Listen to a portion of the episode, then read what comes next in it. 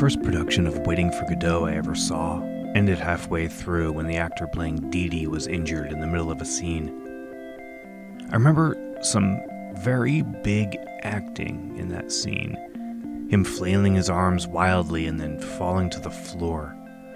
I didn't know what was going on, and then I heard, Guys, I dislocated my shoulder. This was a tiny theater in Los Angeles. There might have been 20 seats, and only 3 people were in the audience. I was there as a voter for the local theater awards. It was actually my first show as a voter, and it was my first Godot.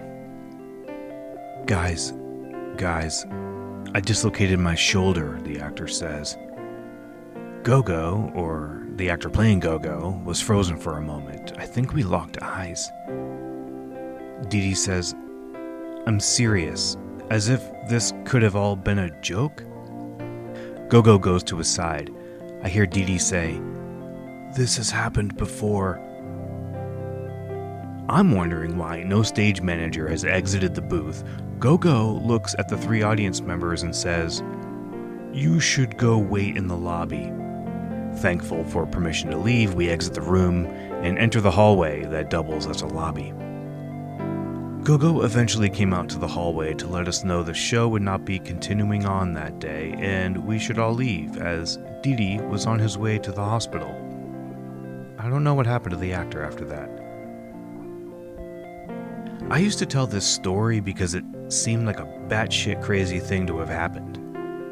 I was always sure to tell the story in as mocking a tone as possible, to paint the actor who hurt himself as such an over-the-top performer he basically deserved to be hurt. I don't feel that way anymore. Over the past few years, I've started to become exhausted by the negativity that erupts on social media. It's not the negativity about the world, I understand that. It's the joy people find in piling on film, TV, and theater when they don't like it. It's a virus. One person will see something they don't like.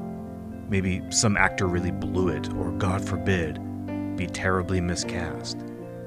And then the fun begins for them. I don't know why people find so much joy in dumping on other people who tried to make a thing. I've started to find it upsetting, and then last year, I find myself telling this story again, realizing I have been doing the thing I dislike, and I have been doing it for years. I sort of hate myself for that, and I'm trying my best to no longer crap all over the things I don't like. I mean, I don't know what that actor went through to put on that production of Godot. He didn't try to hurt himself. And nobody sets out to make something people will make fun of or hate or whatever. And this is just not an energy I want to put out into the world. I wish that for others too. To move on instead of exacerbating the cruelty. It might feel like fun for you, but there are humans on the other end of it. And all they did was try to make a thing. So, I'm sorry, actor who played Didi, whoever you are. I hope your shoulder healed up and you had the chance to finish that play.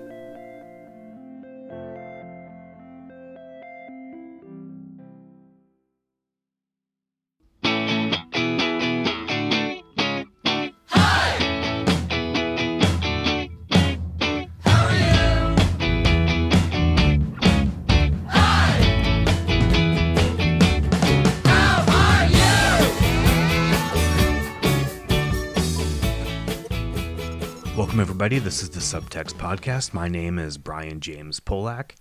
This month on the Subtext, I speak with Tracy Letts, author of Killer Joe, Bug, Man from Nebraska, August Osage County, and The Minutes, which is playing now on Broadway. If you're new to the Subtext and podcasts about playwrights is up your alley, go hit the subscribe button so you can get new episodes automatically sent to your devices. If you are so motivated, please rate and review the podcast because that helps bring more visibility to the show and it makes me feel all warm and fuzzy inside. If you're on the socials, you can find us on Facebook, Insta, and the Twitters at Subtext Podcast. All right. Tracy Letts is a Pulitzer and Tony Award-winning author of August Osage County. He's a Tony Award-winning actor for his turn as George in Edward Albee's Who's Afraid of Virginia Woolf? He is currently starring in the HBO series about the LA Lakers called Winning Time. He's playing Coach Jack McKinney, and he's starring in The Minutes on Broadway, which he also wrote. I spoke to Tracy over Zoom in March of 2022. And by the way, I'm very much aware there are a couple moments, particularly late in the conversation, when the internet connection made itself known. I thought about cutting that section entirely, but I think you can still get the idea of what's being said, despite the technical issues. Like I was saying before, I know that you are, this is part of the deal. You're out talking about your things, selling your stuff, so to speak. I'm curious, What don't you get to talk about? People probably ask you a lot of the same stuff. Like, what was it like growing up in Oklahoma? How did you become an actor? That kind of thing. What don't you get to talk about that you wish you could? That's a good question. What don't I get to talk about? The truth is, I never feel like I have a lot to say. And then I wind up talking for an hour, and I go, well. And then inevitably I'll get off this and I'll go have dinner with my wife and I'll say, what the hell was I bullshitting about for an hour? It's like, I don't have anything to say. She knows I don't have anything to say. So I often feel like it's not that I don't get to talk about it. It's that I have to talk about things when I don't really have anything to talk about. Mm-hmm. I find the discussion of process, especially with actors and especially around award season, a weird thing has happened, I think evolved over time, where probably because they don't have anything better to talk about, actors wind up telling you how they made the thing they made. They want to tell you all about the work. And I think there's a school of thought that says, Don't let people see the work. Don't let them know how hard you're working. We don't actually want the audience to sit down in a theater, movie theater or live theater. We don't want them to sit down and see all the work. In fact, you kind of don't want them aware of just how much this experience has been curated for them. The fact that it's operating on them in ways that they don't fully understand or appreciate is probably better for receiving the work. So what don't I get to talk about? I get to talk about too much. I know one of the worst questions you can ask a playwright is, where do your ideas come from? I've been asked that before. You get that from audiences when you have to, sit in front of the audience and do a talk back of some kind. That's not a question I'm going to ask. As a playwright, I know better. But I'm curious if you have ideas that you've come up with over the years that you've never actually written, that you can't shake, like they're still in your head. Maybe they're terrible ideas and that's why you've never written them, but I'm wondering if you have any that have just gotten stuck in there. Yeah, I have. And sometimes I come back to them. Sometimes I can't shake it. And it's like, well, maybe there's something there and I need to pursue it a little bit further. I think most writers have a lot of ideas in the course of a day, whatever, any period of time. I think most writers have a lot of ideas. Weeding through the bad ones is part of the job, and saying, oh, that's not an idea worthy of pursuit. Or if you do pursue it just a little bit and you realize this is not going to bear fruit, which is normally why I do spend a lot of time thinking about the thing I'm going to write before I write it. Normally I want it in my head, churning around in there for a long, long period of time before I ever actually sit down to do any drafting. Occasionally I'll take a few notes on a thing, But generally, I think, well, if the idea is good enough, it'll stick without note taking. If it needs a note, it probably is not that strong an idea anyway. So yeah, I guess I have a pretty, I think I have not a huge trove of ideas waiting to be thought more on or developed or played with, but a healthy amount. I got a few ideas that are always churning around up there. And some of them move, you know, they're like horses in a horse race. They sort of change their positions over the course of the thing, you know. Mm-hmm. Some of them will stay out, and suddenly an idea will surprise me and say, well, I really need to write about that now, because that's really, I can't think about the thing I should write, because I can't stop thinking about this other thing. So sometimes that takes precedence. But there's no, here's another thing that is revealed when I talk about this stuff. There's no plan. There's no, right. There's no scheme. There's no plan. There's no plot. There's no. I've stumbled blindly from one job to another job, from one play to another play, from one style of play to another style of play. I've sort of stumbled blindly through all of it, and you know, for a long time, kind of not lucky career-wise, and then for a long time now, very lucky, you know. So yeah, it all feels like happenstance. Right now, Anna Shapiro, who's directing The Minutes, she and I, you know, we've worked together for a long time, and we have these assistants in the room. I have two assistants. I don't need two assistants, but I have, over the last few shows here in New York, I've met these people who have wanted to assist me on plays, and I like them very much, and they've assisted, and they're so smart, they're so engaged and engaging, they're so involved with the material. One of them is a director, one of them is a playwright, and then I also have a dramaturg that I've worked with for a long time, and then Anna has an assistant of her own who's a former student of hers.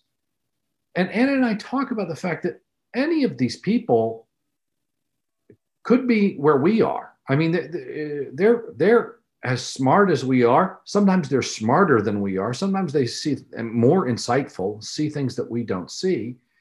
And Anna and I are like, we're just like, Jesus, I guess we're just old and lucky. And we're just a combination of old and lucky that we're in these seats and these people are assisting us right now. Yeah. I saw in an interview you gave a couple years ago where you were talking about doing research for The Minutes, and you were watching these city hall meetings or city council meetings on YouTube, and you were watching hours and hours, and that they're just unbelievably boring. True. And I'm curious if at any point during that process were you like, oh shit, this is a terrible idea. No, I actually thought I had a good idea. I actually felt like I had a good idea that I had, I mean, there's nothing new under the sun, but it wasn't something I had seen. I had not seen a play set in a city council meeting. I'm sure there are some, but it felt like sometimes when you kind of, as a playwright especially, when you can find that sweet spot of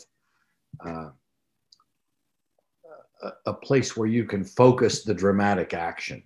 And, I felt like I'd not stumbled on it. I felt like I had a good idea. Now, the style of the piece, again, it was sort of new for me. I mean, it's a bit more satirical than what I normally write.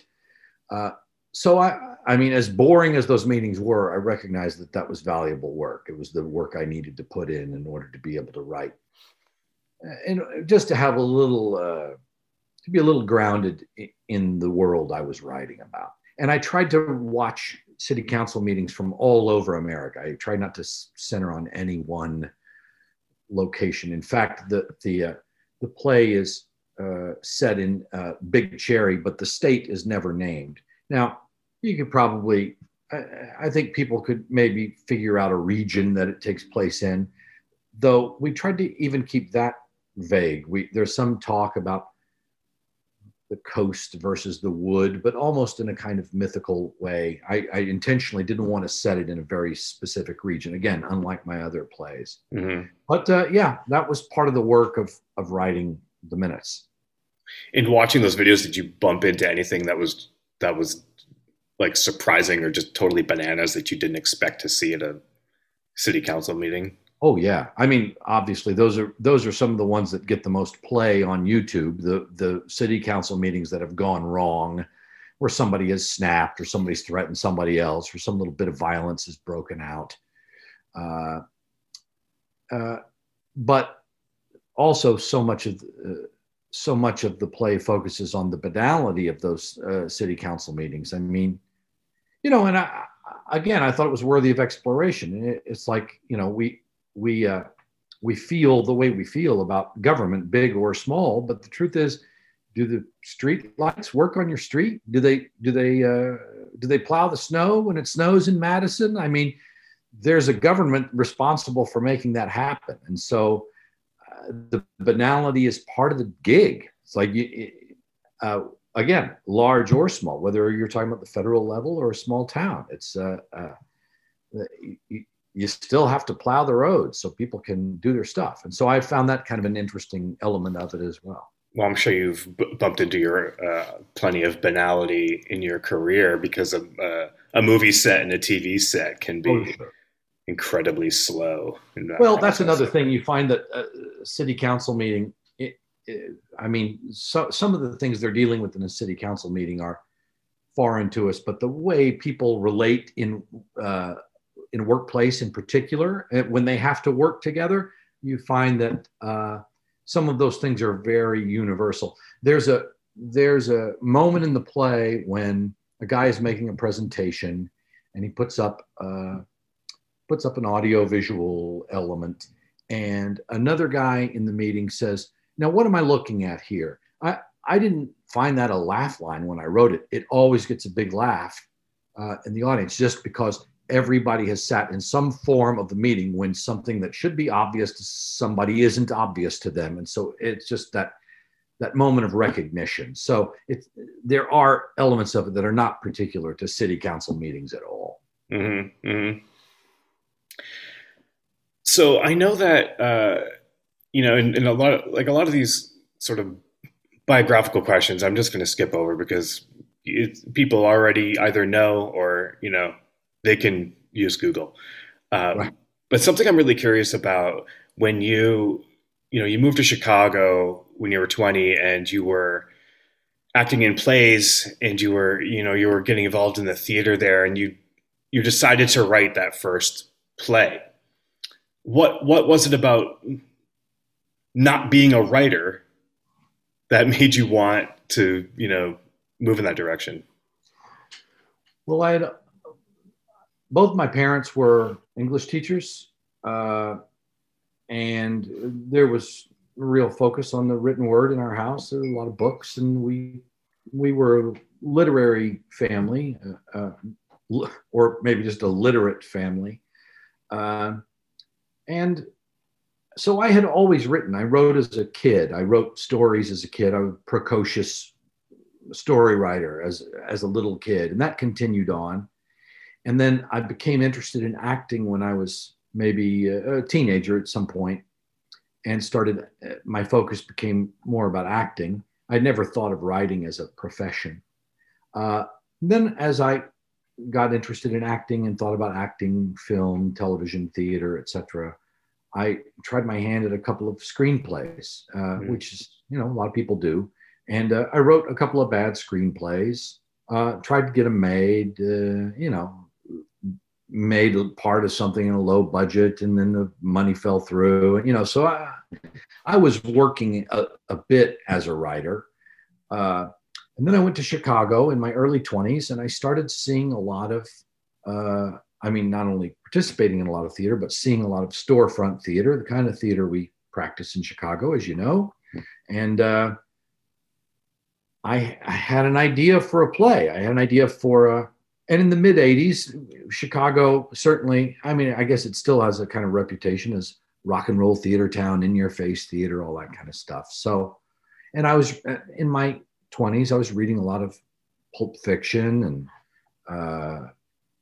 noir and all that kind of stuff. That was always, I always had a bit of a macabre sensibility. And so I read a news story and that tweaked something. And I thought, I wonder if I can write this kind of Jim Thompson fiction for the stage. And so I wrote a play, and I wrote it. It was really purpose-built in the sense that it was a single set and 5 young actors, something I was pretty confident I could get produced in Chicago. Mm-hmm. And so those elements, now, again, this goes back to the question of where do your ideas come from? I mean, I mean that Killer Joe was a real stew of different literary influences and just where I was in my life. And again, trying to write for a specific brand of Chicago theater. And certainly probably trying to, you know, I mean, it's deliberately provocative. And so, you know, to, as a young writer, provoking a reaction, provoking an audience response, you know, mm-hmm. trying to galvanize an audience was certainly a big part of my thinking. So I don't know, it's a bit of the chicken or the egg. I don't know, I didn't necessarily feel like a playwright. I was an actor who had done some writing, and I wrote a play, and it was surprisingly successful, though a certain kind of cultish success. I mean, to this day, I don't think Killer Joe's ever played a theater with more than 100 seats in it. It's played a lot over the years since I wrote it, but it's always been, you know, small, down and dirty kind of basement theaters and stuff. Mm-hmm. Well, that's not true, because this is a different answer to your question, because our production moved to the Edinburgh Festival, and then from Edinburgh we went to London, right? The Bush Theater, which again was a pub theater, small theater. But then Michael Codron, who had been Pinter's producer and was a West End producer, said, "I want to take this to the West End," and he moved the show to the West End, where it had a short but, well, somewhat successful. I mean, Michael told us at the time, he said, "I'm not looking to make money off this. I'm hoping to bring a different audience into the West End. I'm trying to lure some younger people into the West End." So that's the one time I think Killer Joe played a theater that was larger than 100 seats, was that original production. But the way it's another answer to your question is that going to London with that show was the first time I ever thought, oh, I might be a playwright, because they called me one. Because I went, you know, in Chicago when I wrote a play, they're like, oh, this actor wrote a play. But then when I went to London, they didn't know me from Adam as an actor. So they said, oh, here's this young playwright. And, you know, the London press was glowing over that show. So it's like, oh, maybe I'm a playwright. That's probably where I started thinking of myself as a writer, really. You talked about how you were reading, you know, Pulp Fiction at the time. You were acting in plays. Were you ever reading plays? Like, did you have playwrights at that stage in your career that were your playwrights that you were going to? Do you mean... You mean playwrights that I knew, or no? Like, you playwrights you were reading? Oh, sure, yeah, I was reading a lot. I mean, when I went to Chicago and got involved in the theater community in Chicago, I was really I was steeped in it. I was reading a lot of plays. Mm-hmm. I was absorbing not only reading a lot of plays, but seeing a lot of plays when I could. I mean, always off loop stuff, because I couldn't afford anything else.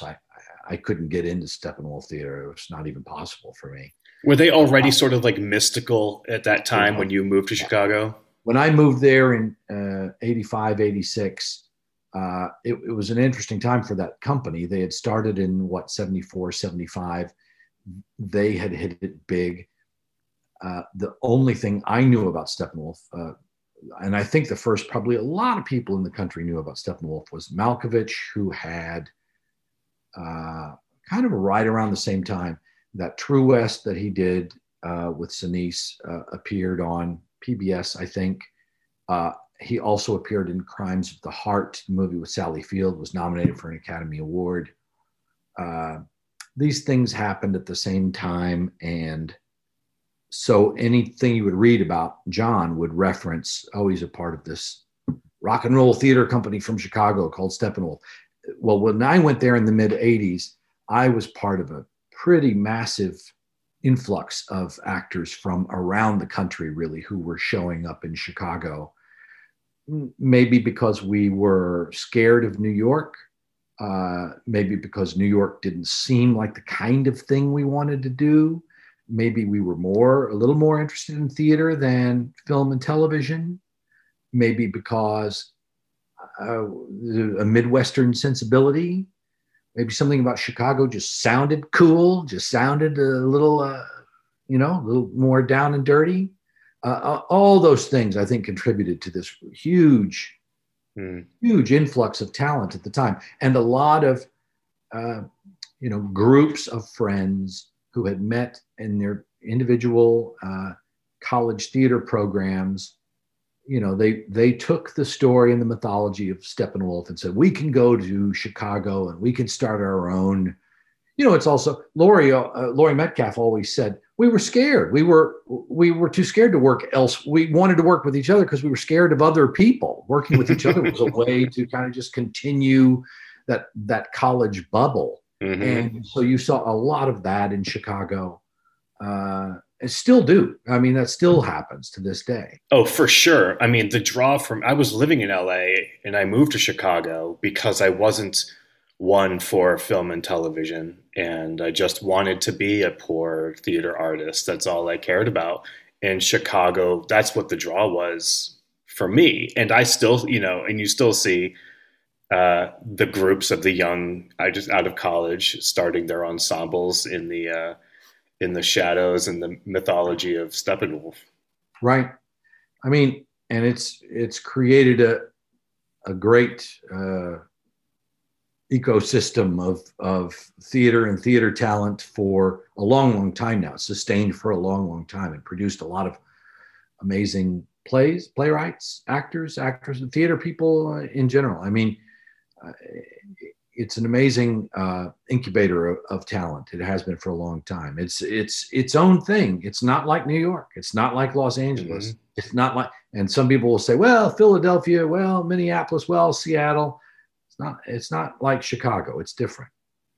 Yeah, it is different. There is this Midwestern sensibility that you can find in other cities like Minneapolis, but it's essentially, we're spending all this time describing something that's essentially indescribable, I think. Like, you've got to ground yourself in the city of Chicago to really get a sense of what it really is like in that theater ecosystem. I have spent so much time over the years trying to define that, trying to explain it, trying to, when when August Osage County first kind of hit in New York, I remember more than one piece that was like failed actor turned playwright Tracy Letts. It's like, well, I'm not really a failed actor. I'm just a Chicago actor, and you just haven't heard of me because I've been working in Chicago, and that's fine. I mean, I would go years and years at a time without any film and TV work, which, I mean, as a younger man, it had been an ambition of mine. I went to Los Angeles for a few years, didn't do well. What stage in your career did you make that leap? So this would have been, I'd been in Chicago 11 years. I went out to LA in 97. And I think I had just, I was not a member of the Steppenwolf Company. I had been working in off-loop theater, and I was broke all the time. I'd written Killer Joe and Bug at that point. I had two plays under my belt, which, like I say, had done well, but hadn't made me any real money. Mm-hmm. And I was tired of being broke all the time. And what happens often with Chicago actors, I got a little older. I got into my early 30s, and I thought, how long can I keep this up? I don't know how much longer I can do this. I need to try to make some scratch or make a move, make some kind of advancement beyond this, because I wasn't cracking Steppenwolf or the Goodman Theater or any of the bigger theaters in town. So I went out to LA. Also, I think at the time in my early 30s, I still sort of thought of myself as a leading man as opposed to a character actor. And I thought, well, if you have a moment as a leading man, this is it. Right? There is in fact a shelf life for that.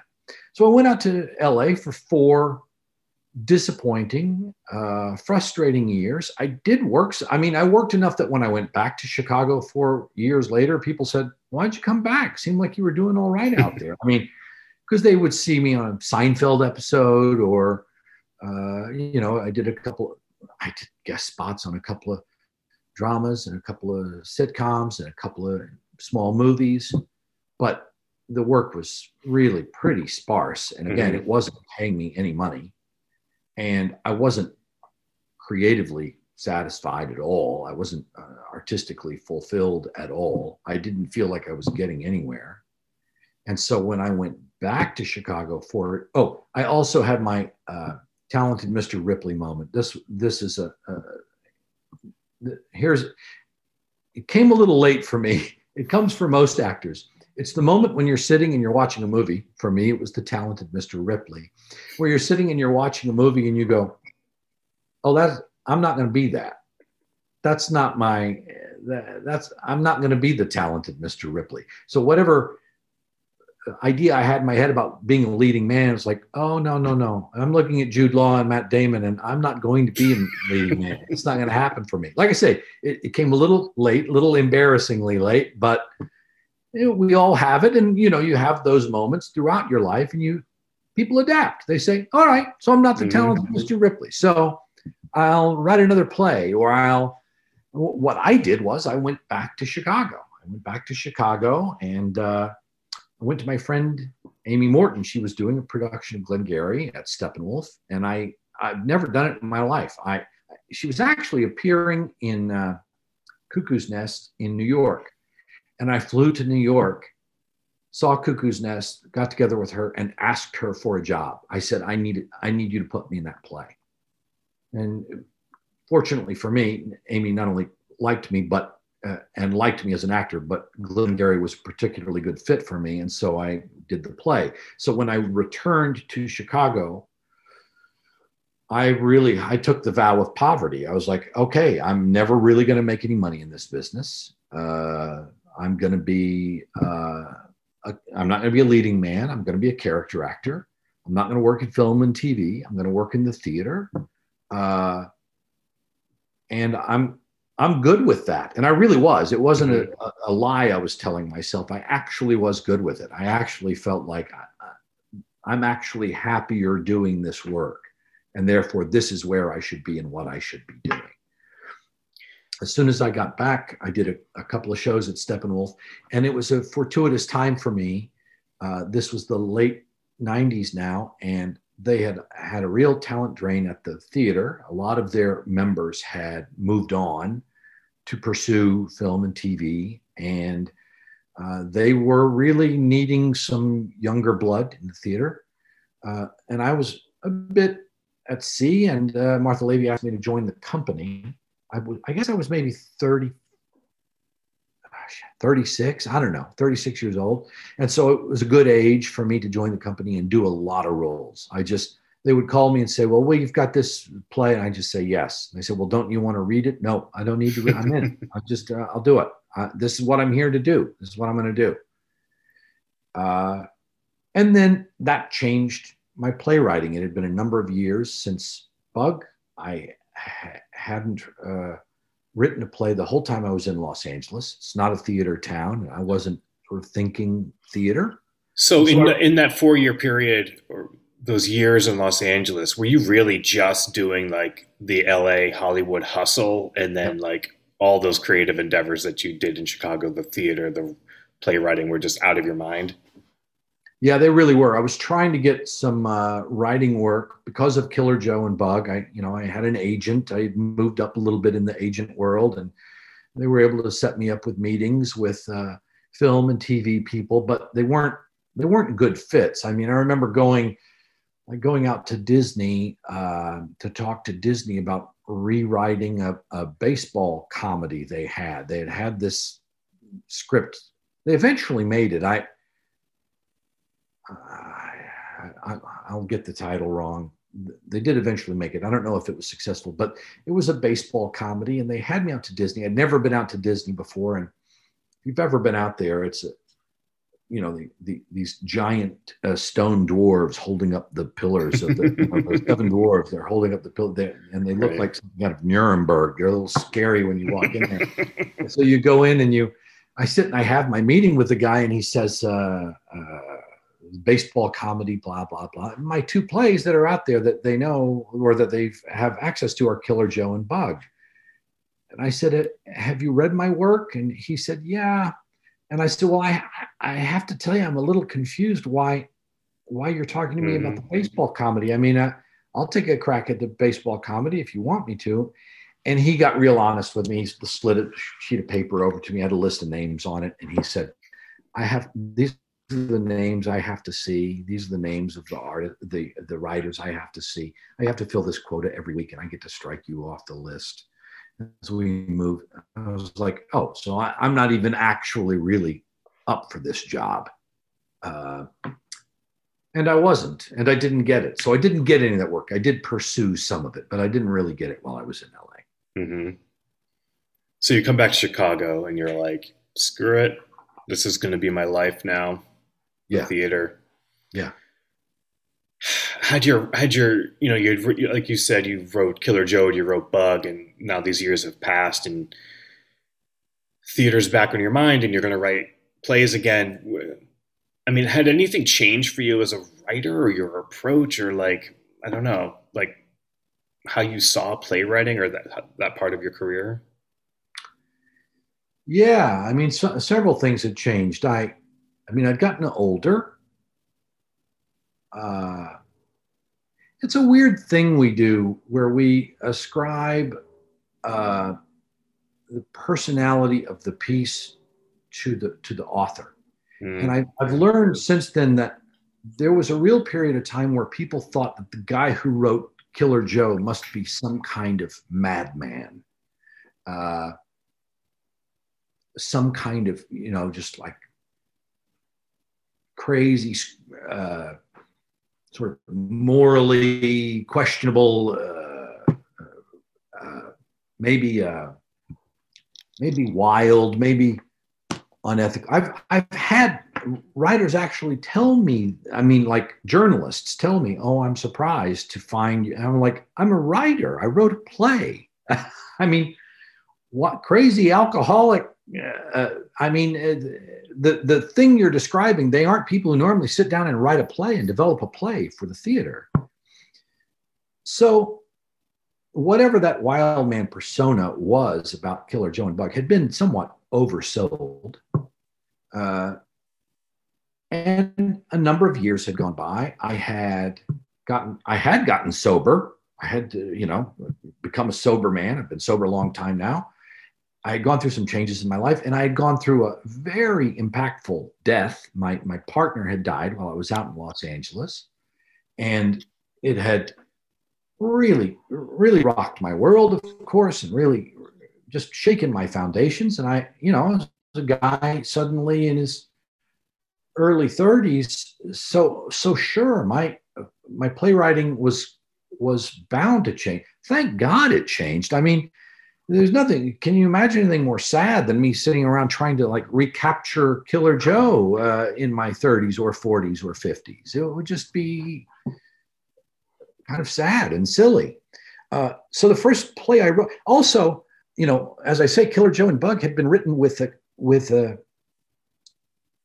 economics were part of the thinking in the way I built those plays.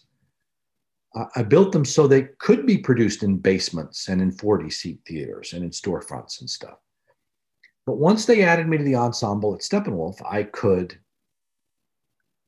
expand my canvas a little bit. And that's when I wrote Man from Nebraska, which was a play that had, a lot of scenes and sets and a lot more actors on stage. And suddenly I had a bit more freedom to do that. So that changed my playwriting as well. Yeah, and that play was a Pulitzer finalist.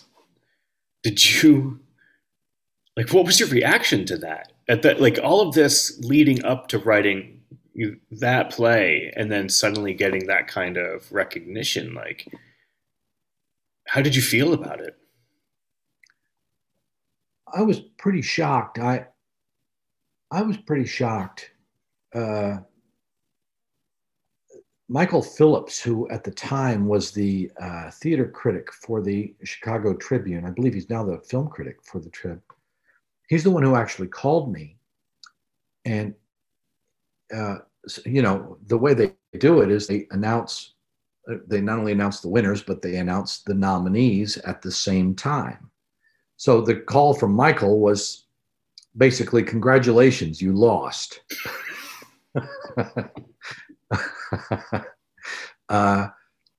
Which is a great way to do it. So you don't have to sit around and sweat a nomination for a long period of time. It's like, it's too bad I lost it. And isn't it amazing I was even nominated? But yeah, it was beyond any hope or expectation I had. For one thing,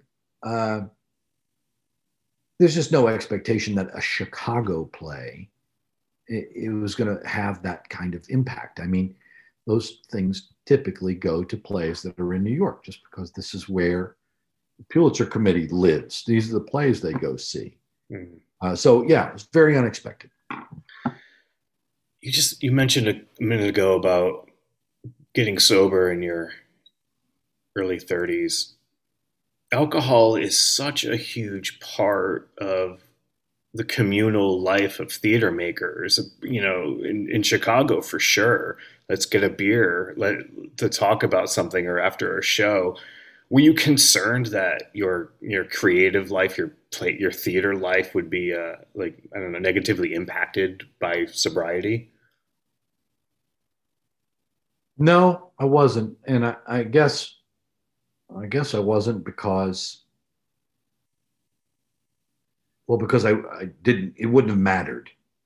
If you had told me, you will no longer have a career as a playwright if you get sober, I would have said, all right, I'll take that trade-off, because I had to get sober. I mean, there was no compromise there. So I would have taken that trade-off in a heartbeat. And as it turns out, I mean, I just don't actually think it helps. I think it's a thing that people have convinced themselves can help. Mm-hmm. I don't really think it helps. Was that early part particularly challenging? Sure. With regards to like the theater life, like it always being around, it always being a thing people going out for? Not really. I just, I don't know. Maybe, I mean, I was as social as I wanted to be. I didn't feel like I was missing out on anything. Were you a social person before that? You know, were you that guy out at the bars a lot? More social when I was drinking, sure. But I don't know. Again, I'm also a playwright, so there's clearly a part of me that likes solitude and, you know, likes the life of the mind and all that kind of stuff. And so there's a part of me that was also relieved not to be at the bar. It was like, oh, wow, look at all this time I suddenly have to read books and work on other stuff rather than sitting at the bar with friends. Mm. And if I wanted to be with friends, I'd go to the bar and, you know, have a ginger ale and, you know, and that was fine. It was not, that was never a big, that was neither here nor there. So everybody knows, you know, it's well known that August Osage County comes from a real event in your life, inspired by a real event in your life when your grandfather took his life. And I'm wondering if that play was the first time when you mined your own lived experience for your writing.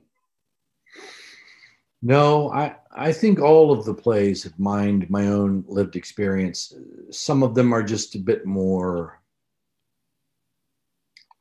I don't know, sometimes the lines are, the lines of connection are a bit closer, and sometimes you really leave a lot of play in the line, and you know, let it float pretty far out there and get far away from you. But I've tried to write plays that didn't borrow so much from my life, and then inevitably they do. I was like, oh shit, I was gonna try and just do a thing where I could just write a play that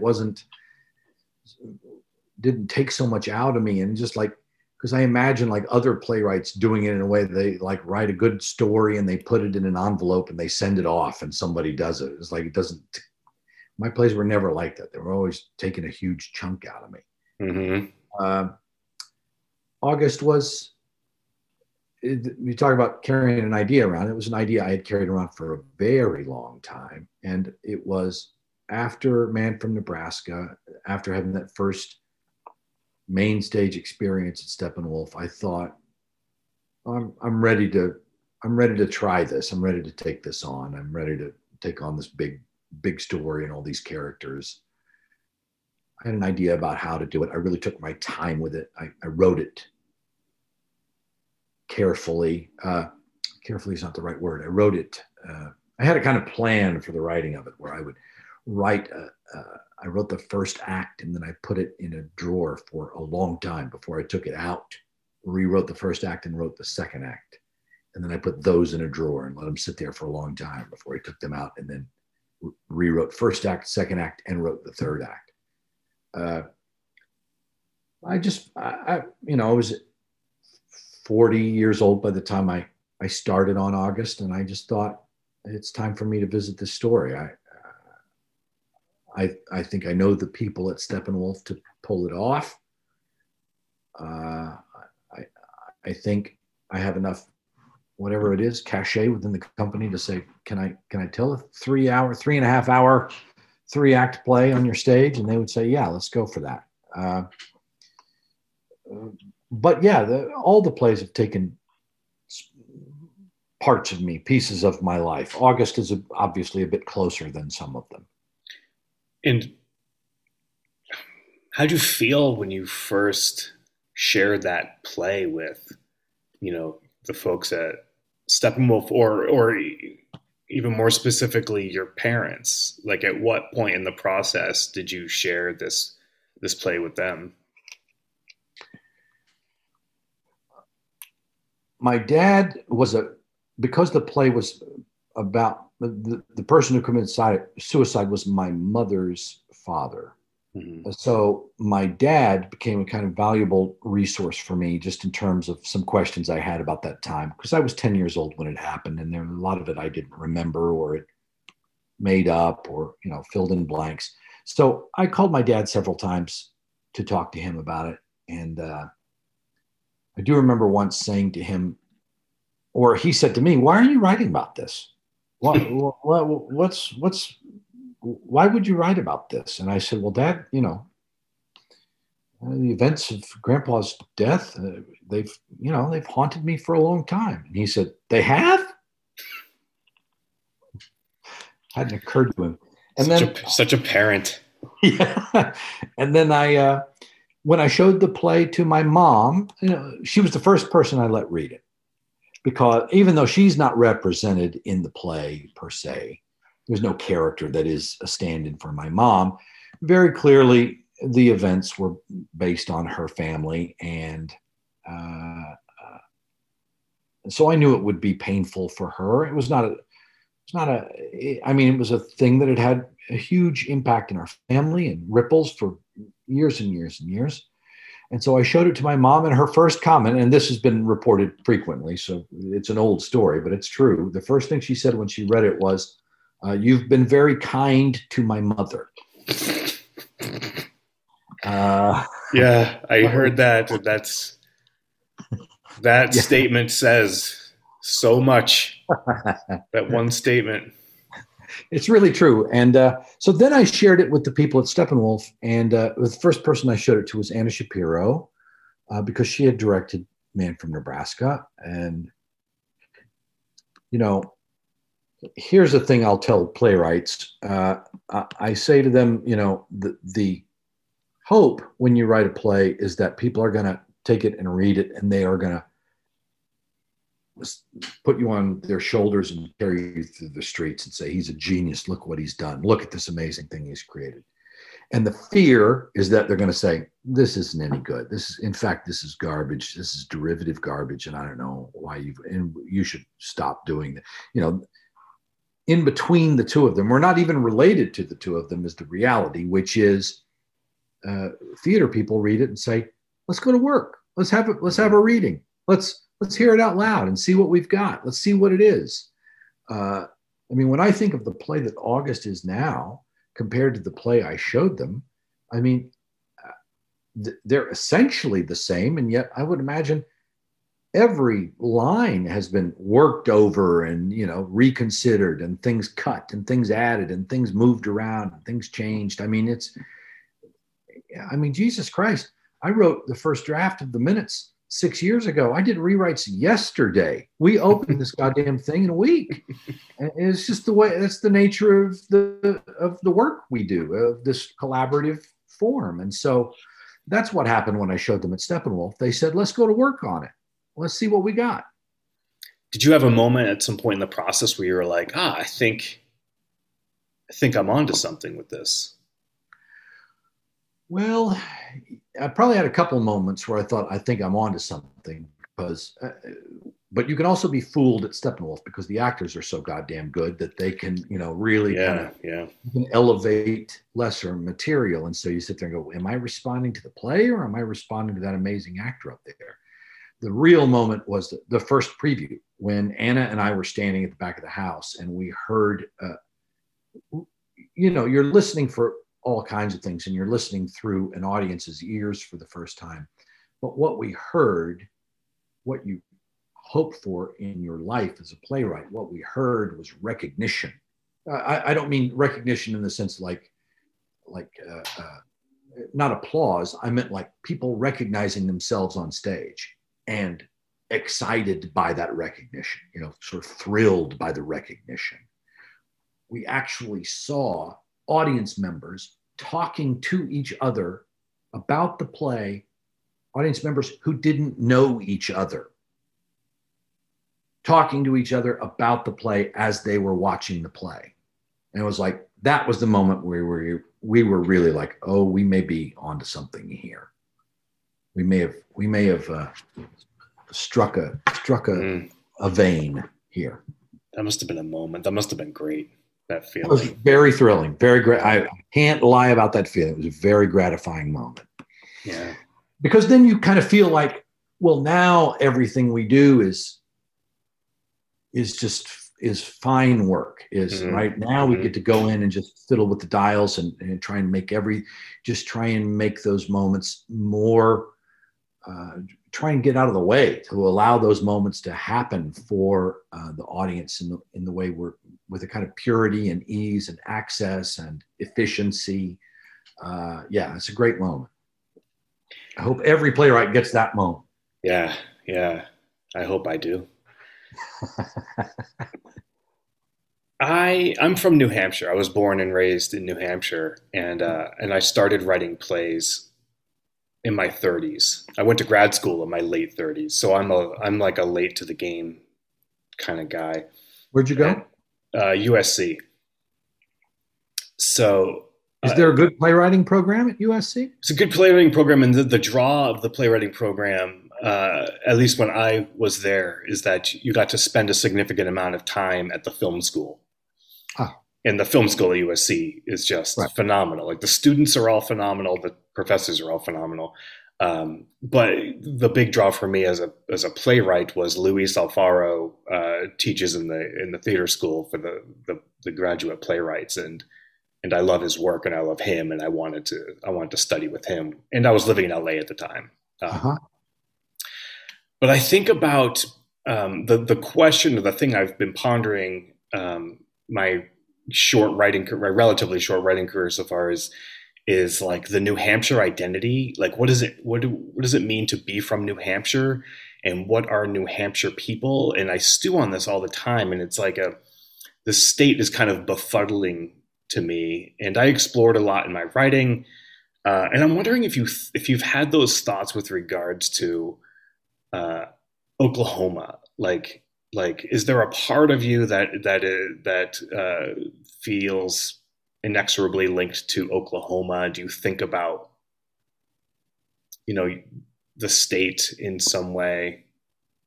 Yeah, I mean, the simple answer there is yeah. Killer Joe set in Dallas, where I went for a couple of years right out of high school to sort of start work. And it was a certain response to, you know, when I talk about the way Killer Joe and Bug were both sort of purpose-built, there was another part of my thinking too, which was that I was writing about working class people. It was important. I wasn't seeing a lot of plays about working class people. And I couldn't believe some of the insulting things people said about the people in Killer Joe and Bug when they wrote about the plays, because I mean, they are in fact working class. They all have jobs in those plays. They all actually work for a living. And I thought, well, I'm not seeing a lot of plays written about these people. And then maybe because I was struggling economically, I don't know, but certainly by the time, you know, Man from Nebraska is a little different economic bracket, right? He's an insurance salesman. And then we get to August Osage County, and they do a variety of things, but really it's about academics, which is what I knew. My parents were school teachers. So we have a kind of cliche about Oklahoma, well, not a kind of cliche. We definitely have there's a stereotype of what a person from Oklahoma is. But the truth is, all the people I was around in Oklahoma were educated, well-read, talented, smart, funny, engaging, authentic, mercurial. I mean, the list goes on and on. They were multifaceted people. And so part of the joy of writing August Osage County for me was about bringing some of those people on the stage and saying, think you know Oklahoma? You don't know these people. These people might be smarter than you, and they're from Oklahoma, and maybe you haven't seen that before. So that was definitely part of the joy of that piece for me. But yeah, I think about Oklahoma. I mean, you know, my next play after that was Superior Donuts, because I wanted to write about Chicago. I had been in Chicago for longer than I had been in Oklahoma. So of course, I was in Oklahoma for some formative years. But yeah, it can't help but inform your work. I mean, it should inform your work. I mean, I don't know that much about New Hampshire. All the better to write a play about people from New Hampshire, and maybe I'll learn something when I go see it about people from New Hampshire, because I don't know anything about them. Yeah, I mean, I'm still figuring it out. That's what my work is. I don't know what you would say to that, but my work is me figuring me out. And the me I'm figuring out is in relation to the 18 years I spent from birth through high school graduation in that state that I find weird. Well, then you're doing it right. I mean, I think if you're trying to figure yourself out through your work and born and raised in as part of that, I think you're absolutely doing it right. I think that's a great way. Certainly confusing to me and heartbreaking to me. You know, the state used to be, I mean, Jesus, progressive. I mean, it's the home of Woody Guthrie. It's the home of Will Rogers. You know, it used to have. It had some progressive roots. To see what's happened to it over the last 40 years, I could think about Missouri. I could say the same thing about some other place. I mean, it's heartbreaking. I mean, that place like Oklahoma has to go to a 4-day school week because they don't believe in paying for government or education. I mean, it's fucking pathetic. Don't get me started. Don't get me started on this topic. I should have asked this one 45 minutes ago. So is there anything on your mind at the moment or in a drawer at the moment that might become another play in the future? Well, yeah, there's a couple of things that are on my mind and they could become plays in the future, but I'll be very frank with you. I've found working during the pandemic to be, I haven't done it. I haven't been able to do it. Now I have a couple of young kids. I'm an old dad and I have a 4-year-old and an 8-month-old, even though I'm 56 years old. So that's a new kind of challenge at this point in my life and a very welcome one. They're amazing kids and I love my time with them. But when the pandemic started, I mean, we were in previews for The Minutes. And in fact, the night that the critics were coming to see the show was the first show we canceled because of the pandemic. So we were there. We were right there. We were tuned up and ready to go. And we pulled the plug on the show, and as we should have, of course. And we all of us, everybody went to our homes, wherever it was we went for quarantine. And, I remember at the time a kind of feeling of, I don't have a right to complain. I've got plenty of money. I don't have to worry about this. My kids aren't old enough to be in school, so I don't have to worry about that. For them, it's a kind of vacation. People are, fucking dying and getting sick, and like I don't have to deal with any of this shit. And so I thought I've got no right to complain. I still don't have any right to complain. But it probably was about 4 months into it where I turned to Carrie and I said, I'm devastated. The fact that my show was, after all these years of working on a play, and it's a years-long process, to get right to that point and then have it disappear was actually pretty devastating. Mm-hmm. She and I several times we worked out an opportunity for me to work around the kids. You have to do a little planning with your family about how you're going to work this out. And so we worked it out. It's like, okay, these hours I'm going into the office. I'm not to be disturbed. I'm going to go in. I'm going to get my work done during this. And each time it would go on for weeks at a time. And I would eventually come out after several weeks with nothing. I mean, having produced nothing, just nothing, or 2 pages of unusable garbage. And I would come out and say, I can't keep doing this because it makes me feel so bad about myself. I'm the self-loathing that I'm going through in that office every day is just, I can't, because then I wind up bringing it out, to my family. It's not like I just leave it in the office. And so Carrie was great and said, look, you need to stop, just stop, just live, just be with your kids and cook dinner and, take care of yourself and watch movies and read books and just relax for a little bit, which I did, I tried to do for the longest time. In recent months, now that sort of work has started back for a lot of people, I've taken a couple of adaptation jobs. They're not the first, it's not my first interest, but they pay and gets me working again, gets my mind going.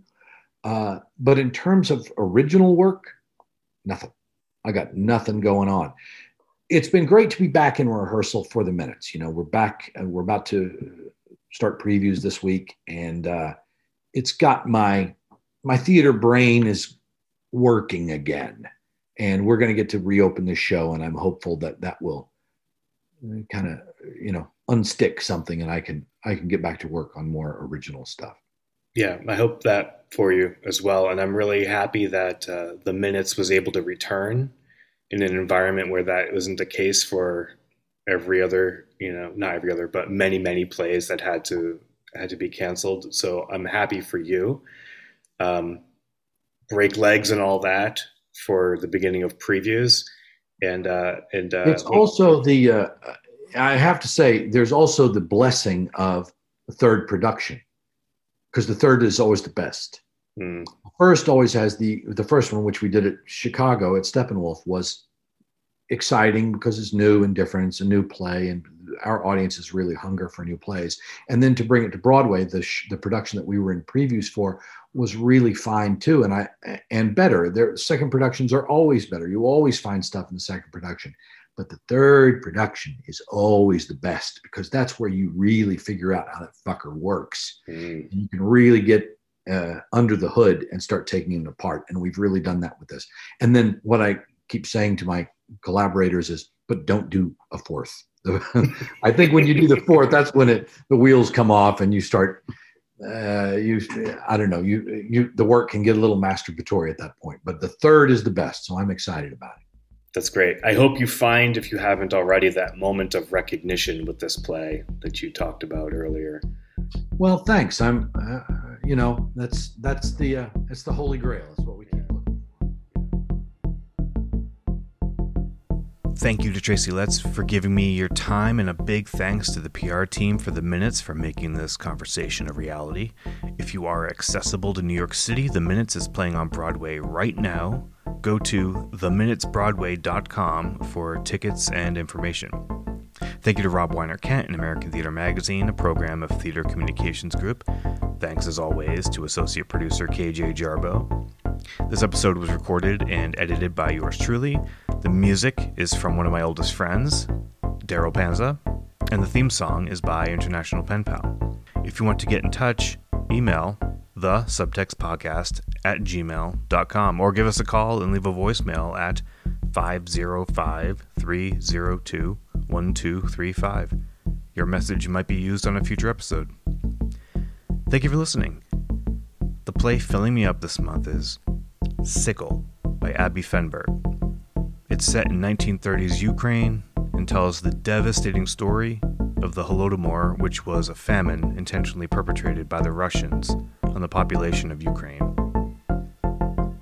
Feels sort of relevant today.